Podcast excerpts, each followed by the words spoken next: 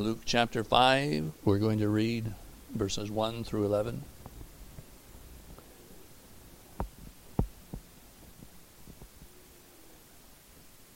And it came to pass that, as the people pressed upon him to hear the word of God, he stood by the lake of Gennesaret and saw two ships standing by the lake, but the fishermen were gone out of them and were washing their nets. And he entered into one of the ships, which was Simon's, and prayed him that he would thrust out a little from the land. And he sat down and taught the people out of the ship. Now, when he had left speaking, he said unto Simon, Launch out into the deep, and let down your nets for a draught. And Simon answering said unto him, Master, we have toiled all the night, and have taken nothing. Nevertheless, at thy word I will let down the net. And when they had this done, they enclosed a great multitude of fishes, and their net brake. And they beckoned unto their partners which were in the other ship that they should come and help them. And they came and filled both ships, so that they began to sink. When Simon Peter saw it, he fell down at Jesus' knees, saying, Depart from me, for I am a sinful man, O Lord. For he was astonished, and all that were with him at the draught of the fishes which they had taken. And so was also James and John, the sons of Zebedee, which were partners with Simon. And Jesus said unto Simon, Fear not, from henceforth thou shalt catch men. And when they had brought their ships to land, they forsook all and followed him. We'll end our reading there. We trust the Lord will bless His word to our hearts for Jesus' sake. This morning I'm going to speak on what I am calling a disappointing night and a hopeful morning. May the Lord be pleased to meet with us as we look into His Word. Before we go further, let's just ask the Lord to bless the Word to our hearts. Father in heaven, now we would pray that you will bless your word to us. We pray that you will take it up yourself and allow it to be used by the Spirit of God in our hearts to draw us away from all the things that so easily distract, the things that so easily beset. And Lord, bring us to Jesus' feet. We pray that you will help us to see ourselves in this of which we read. We would pray that you will allow us to know a time in which you are addressing us as you even did so with those men who were your servants. Lord, bless us and help us. Meet with us, we pray. Give us the help of the Holy Ghost as we think and as we listen and as I speak. We pray that you will help us for Jesus' sake. For we ask it all in his name and for his sake. Amen.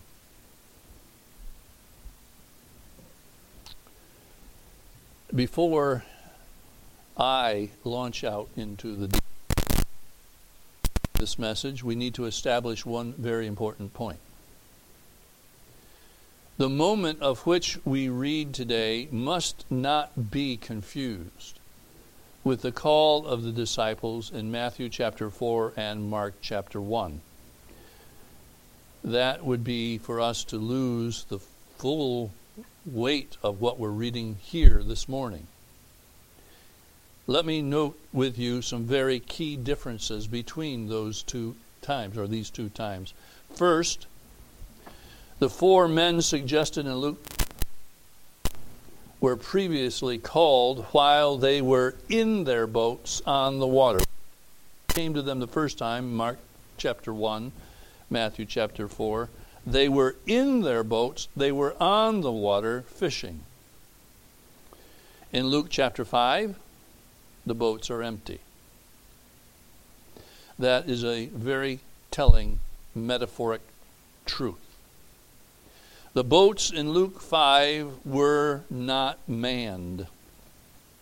The work had been put aside. The going forth had become a looking back. Second, at the other time, the disciples were casting their nets. Here in Luke 5, they are washing their nets. Again, a picture is worth a thousand words. There was nothing wrong with washing their nets. Unwashed nets gather mud and trash from the water. Dirty nets are harder to draw through the water. And dirty nets wear out faster. Perhaps this is a truth that speaks of men who say they serve but are guilty of dirty lives. Thirdly, the boats in Luke 5 were standing by the lake. They were not in the lake as in Matthew and Mark.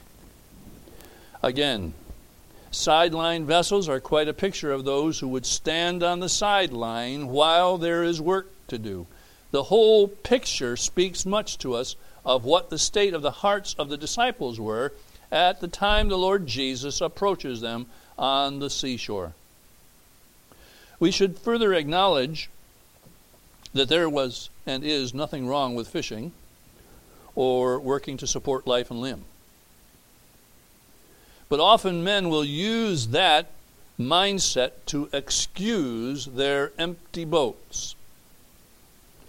These disciples saw the sun rise on a night that speaks much of the state of their own hearts. They came back with their hands empty.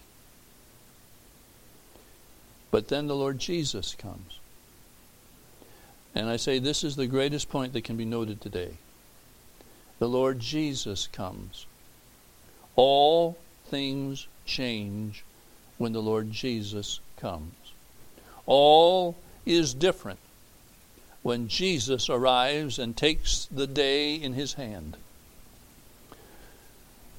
What a wonderful lesson there is to be had here.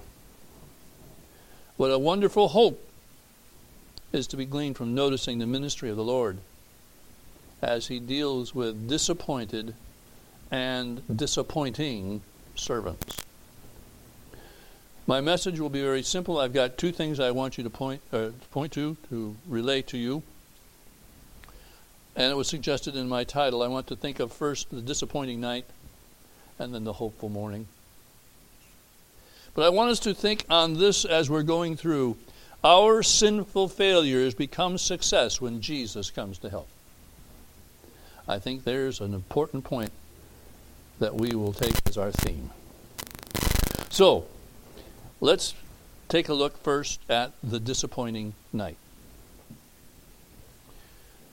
Now, the obvious truth is that the disciples had gone out in their boats expecting that they would have some success. If they succeeded, if they were able to go out in their boats and catch a lot of fish and do just as they had thought they would do, uh, they might well be able to justify in their minds the course of action that they had taken. You see, this is a very common assumption. If you, are, if you have apparent success, you are in certain blessing. That's the assumption. That's the thinking of many. If you can say, look, what we have been able to do, look at what we've been able to catch, must be, then we are in blessing. They could have used that had they caught fish that night as the argument for their actions. That argument, that thought, that justification was put to rest here. You see that there are three things that the Lord lets these men go through and realize before he comes and ministers directly to them. First, I want us to think about the disciples and their state of heart. I want you to see that there was, first, regression. There was regression. It is quite apparent that the disciples had returned from that first calling of the Lord, where they had forsaken all. They forsook their father and the, and the boats and the nets, and they had followed Christ. But now they had returned to their trade after having followed the Lord for some time. Well, what was the reason for the return? Would be speculation at best. We don't know, the scripture doesn't tell us why they returned to their boats. It is silent and perhaps for a very good reason. But really, quite frankly, the reason doesn't matter and does not impact what we will learn of the day that had come. What the Lord Jesus was going to do with these men in the state of their hearts and where they had why they were where they were, it really doesn't matter. But that's where they were. They were in a place where they had returned. We might just stop here for a moment and we might even ask ourselves how many times have we been down this same road? That we say we are going to follow the Lord. We say that we're going to give up for the Lord. We say that we will stand for the Lord. We say that we will count the cost.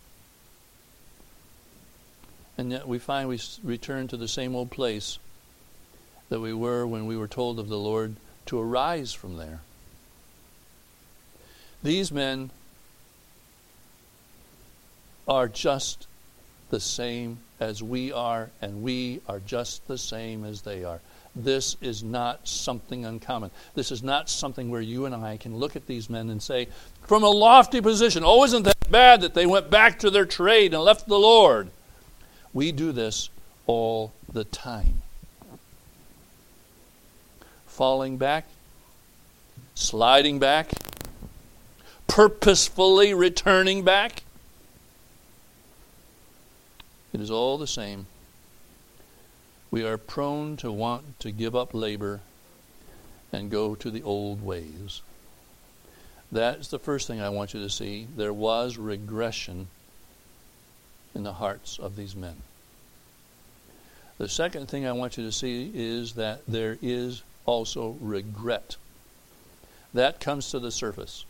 That comes to the point of being a very, very key element in their reaction to the Lord. It was a night of regret. Now, there is, an, there is a very real sense in which we might imagine the disciples suffering from a real frustration and fruitlessness over the, the night that they had just had.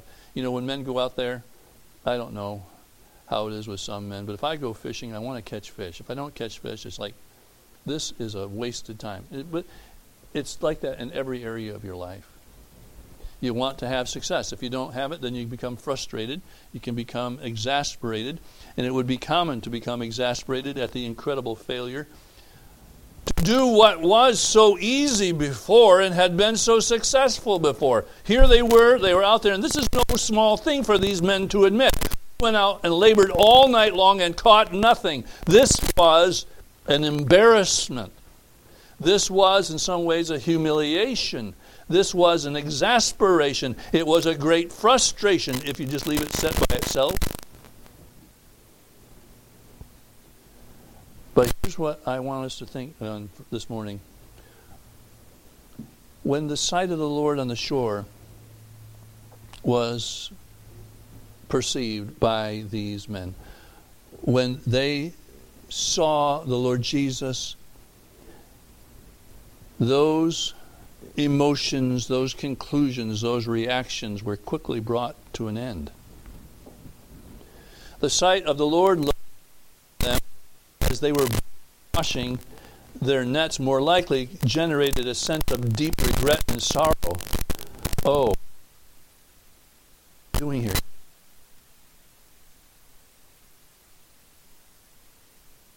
Now he sees us. There is a sense of sorrow and regret at the condition that the Lord found them in. And I will just say that it is the common experience of a true child of God to regret faithlessness and backsliding. But I will also say this that that regret, that godly sorrow that works to repentance, that Paul speaks to the Corinthians of, never takes place, it does not work in the heart of a believer until there is a meeting with the Lord. If the Lord leaves us to our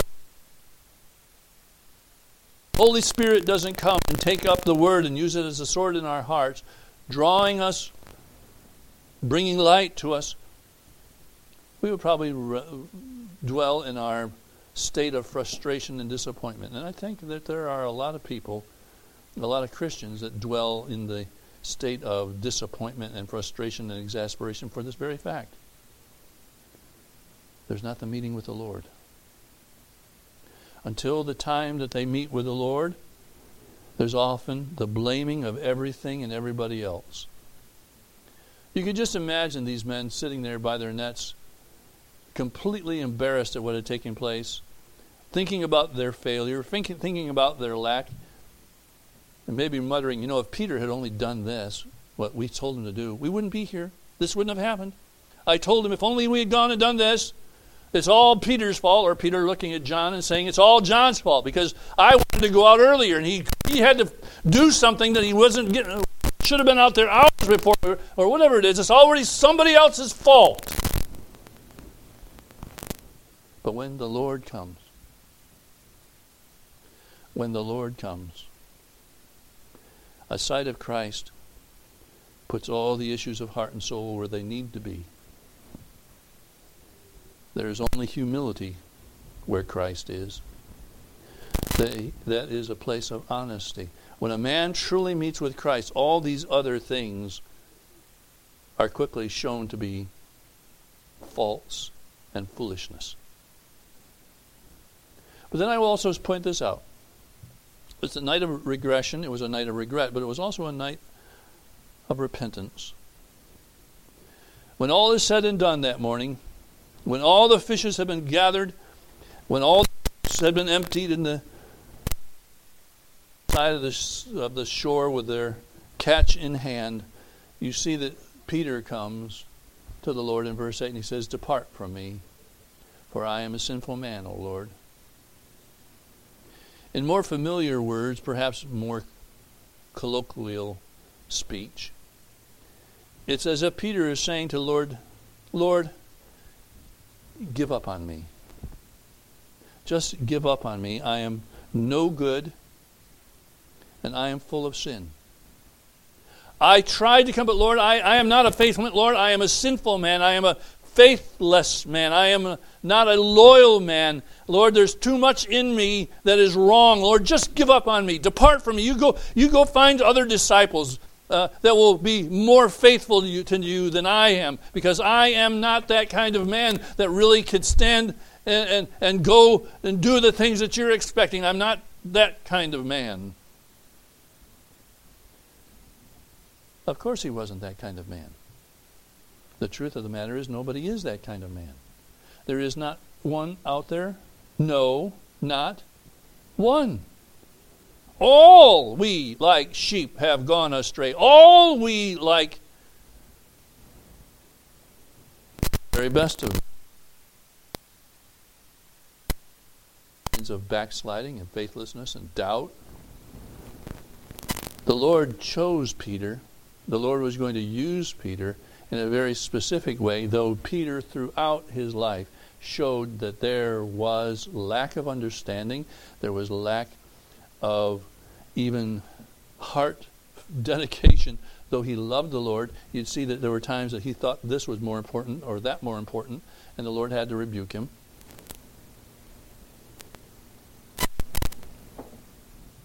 So he asked the Lord, Just leave me, for I will be worth nothing. That's where this place comes in. And I think what Peter says was probably true for the others as well. We had followed you, we returned. Here we are. We're nothing. It was it was a disappointing night. Disappointing not only just that they didn't catch fish, that was actually the least of the issues, but it was disappointing because here they were in a state of going backwards from what the Lord had told them. A disappointing night. But I want us to see now the hopeful morning. The hopeful morning. The morning is utterly different than the night because the Lord was there. What a difference. See, the difference was between night and day. Yes. When Jesus comes, there's the difference. Now, the circumstances for the disciples would not have changed if the Lord had not come. You think about it just for a second. If the Lord Jesus had not come that morning, they would have continued washing and drying their nets, then they would have walked home in failure. The pressures of life would all be as great and would be as distressing as before. All the reasons that they went fishing in the first place would be even compounded because now there was an effort to solve it and it was a failure. We might ask ourselves what conversation would there be among them after such a night of failure? There was not even one fish caught. How would things look for the future? Now, I will tell you that men are, when men are in such a situation, when men find, we didn't even catch one fish, perhaps you would think that the conversation might go something like this. Well, maybe, fellows, what we need to do is try a new tactic. We need to try something new and novel. I mean, the fish are probably on to us now. They realize that when they see this net coming through the water, it's time for us to go to the other side of the lake. So we need to try some new tactic. Or perhaps they would think within themselves that we need to go to some greater depths, and then things would change. We'd have fish again, and we'd be successful. If only we change the place where we work and so forth, things will be different. Does that sound familiar?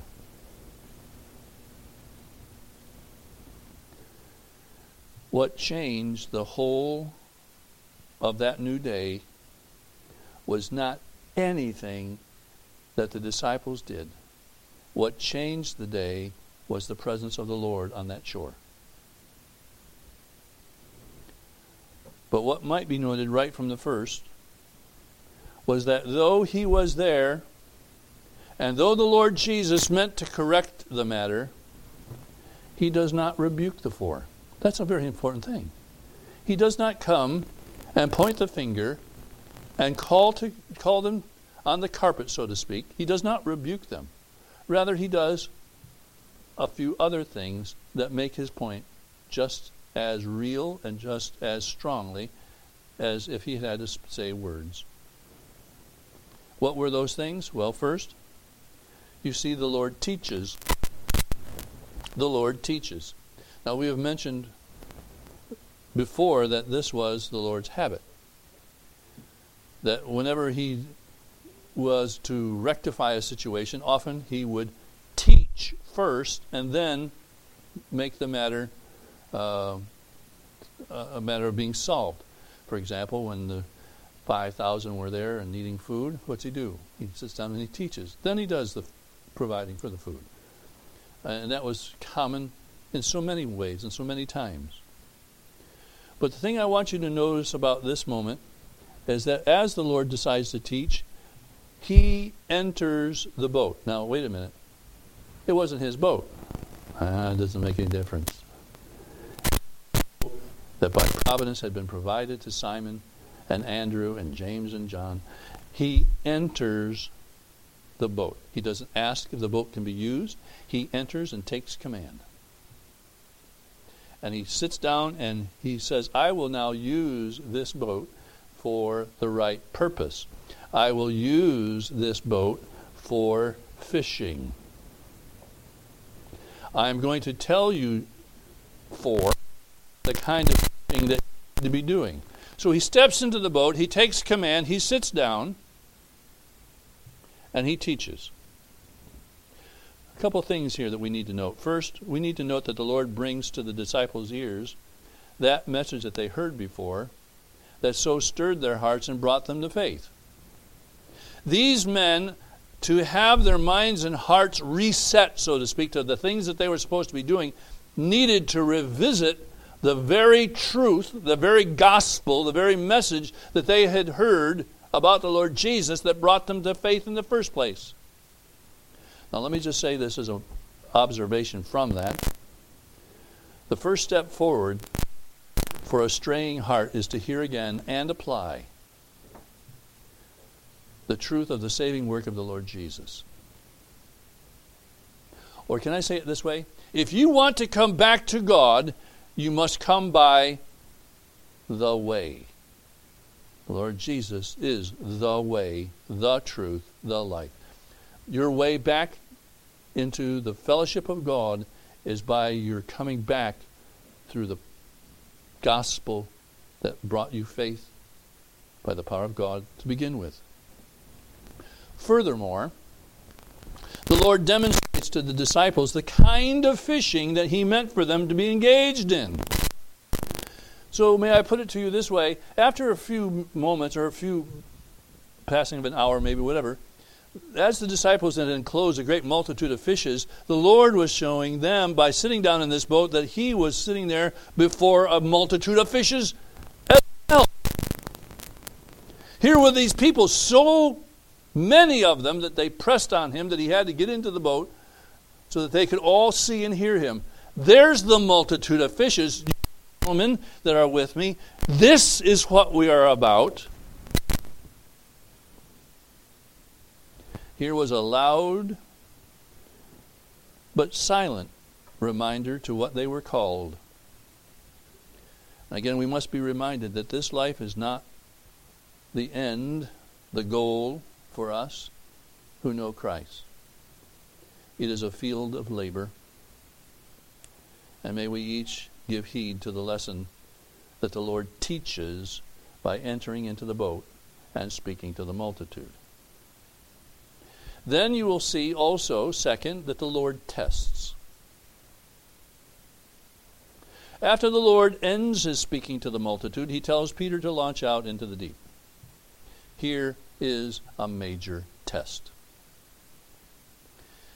It meant completely undoing the cleanup work that they had been doing for who knows how long, and to go right back to the very place that they had been. It's taken us two hours, three hours to clean these nets. And we've already been right out there. Let's go. At the, the Lord's instruction, Peter does reveal his heart by stating that there had been no success there, or that the imagined need had not been fulfilled. Lord, we've already been out there, we've tried, the need, what we were trying to do was not fulfilled. Does that sound like us sometimes? Lord, I've already tried.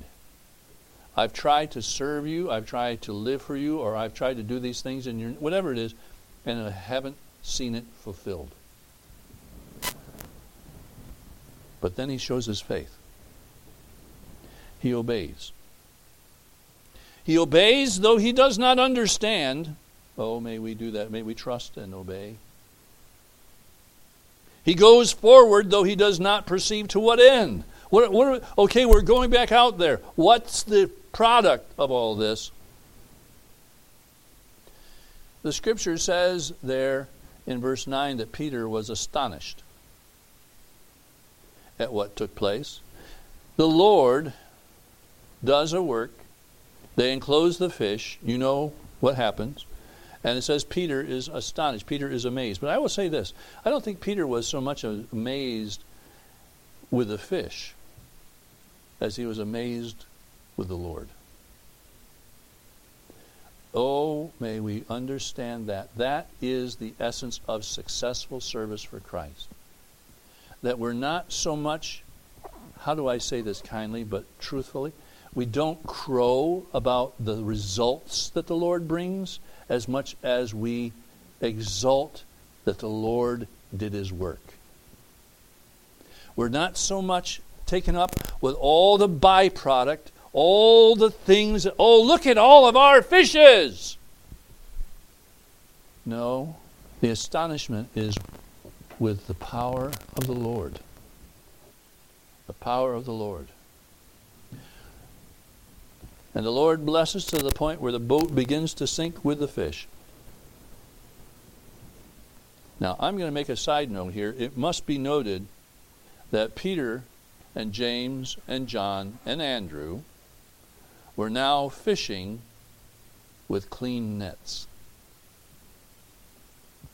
I'm just going to let that sit in your mind for a second. They were fishing with clean nets. You can't fish as the Lord would have you to fish with dirty nets.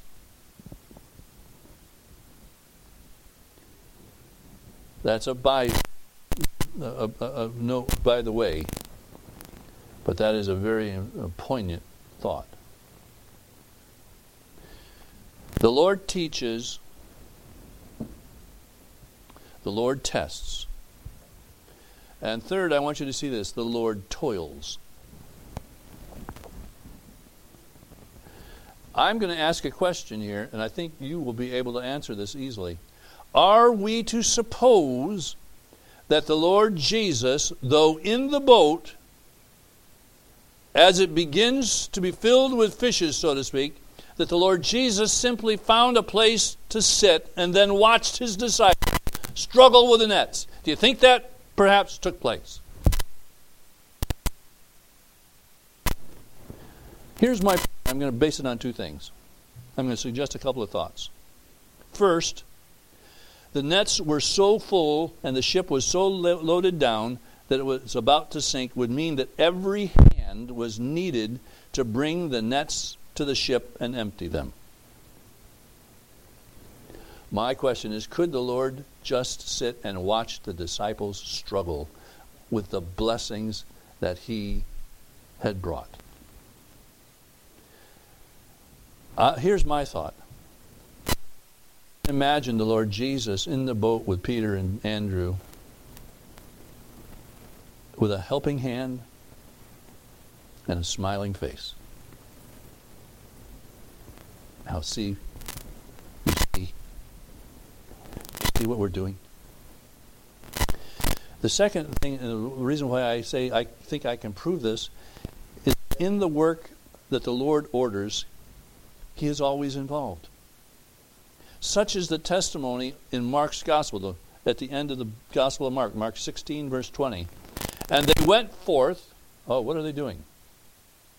They went forth. This is talking about the disciples. They're going forth now and fishing for men. And they went forth and preached every the Lord working with them and confirming the word with signs following. Amen. My point is this I think it was, I, to me, I, am. My speculation in my mind is dead sure. Oxymoron there, but I feel confident that the Lord's hand was on the nets pulling just right along with them. That they were catching the meaning of what he was saying, I think, was obvious. And I think there was indeed in the countenance of the Lord that which was a sign or a showing of pleasure that these men were learning and seeing what he meant to do with them. John chapter 5 verse 17 also says, But Jesus answered, My Father worketh here, here too, and I work. So I say the Lord steps in and offers his hand in the work that he orders. And I say this from this point, I want to stress to you that this is also what you and I can depend on. Fishing where the Lord says, at the time the Lord says, with clean nets, the Lord will work with us. And then you see my last thought is this the Lord turns. The Lord turns. Peter then, at the conclusion, as we noted a moment ago, of the hauling of the fish into the boats, turns to the Lord and offers his remorse. But the Lord turns that into rejoicing. Because immediately as Peter says that, the Lord says, Peter, fear not. Fear not. In today's language, it would be the equivalent of not to worry. Fear not, from henceforth thou shalt catch men. Here's the point of the whole of the night and the morning.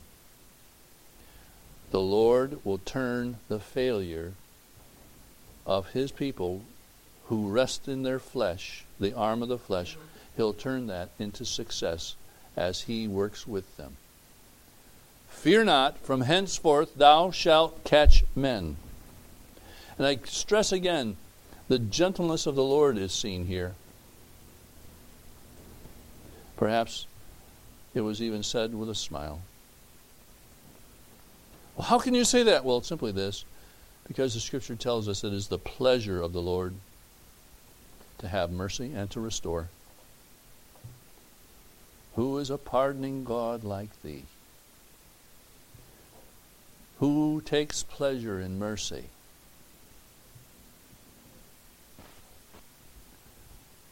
So, my point to you is this if you and I would look at ourselves and have to say much of what these men were struggling with, going through, because they went back.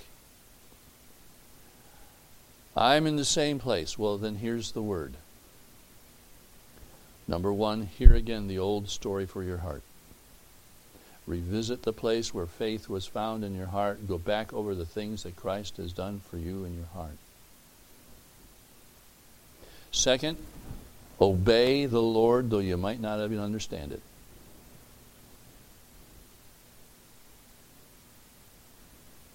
Third, know that the Lord is with you.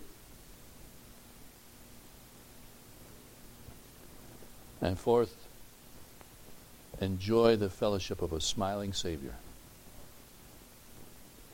This turns a disappointing night into a hopeful morning. It did for these men. It can do so for us. Well, may the Lord bless His word and help us to be hearers and heeders of that which He says. Let's pray. Our Father and our God, now we would pray that you will bless your word to our hearts, and we pray that you will indeed do with it in our hearts what you sent it forth to do, to cause us to be those who are not dismayed or discouraged or downcast because we find that the arm of our flesh fails us. Well, Lord, we, we thank you that you let that happen because it then shows us not only our need, but it also shows us the sufficiency of the Lord Jesus. Lord, now we commit ourselves to Thee. We pray that you will continue to speak to our hearts through the Word of God as we remain before Thee in this Thy day. And we pray it all in Jesus' name. Amen.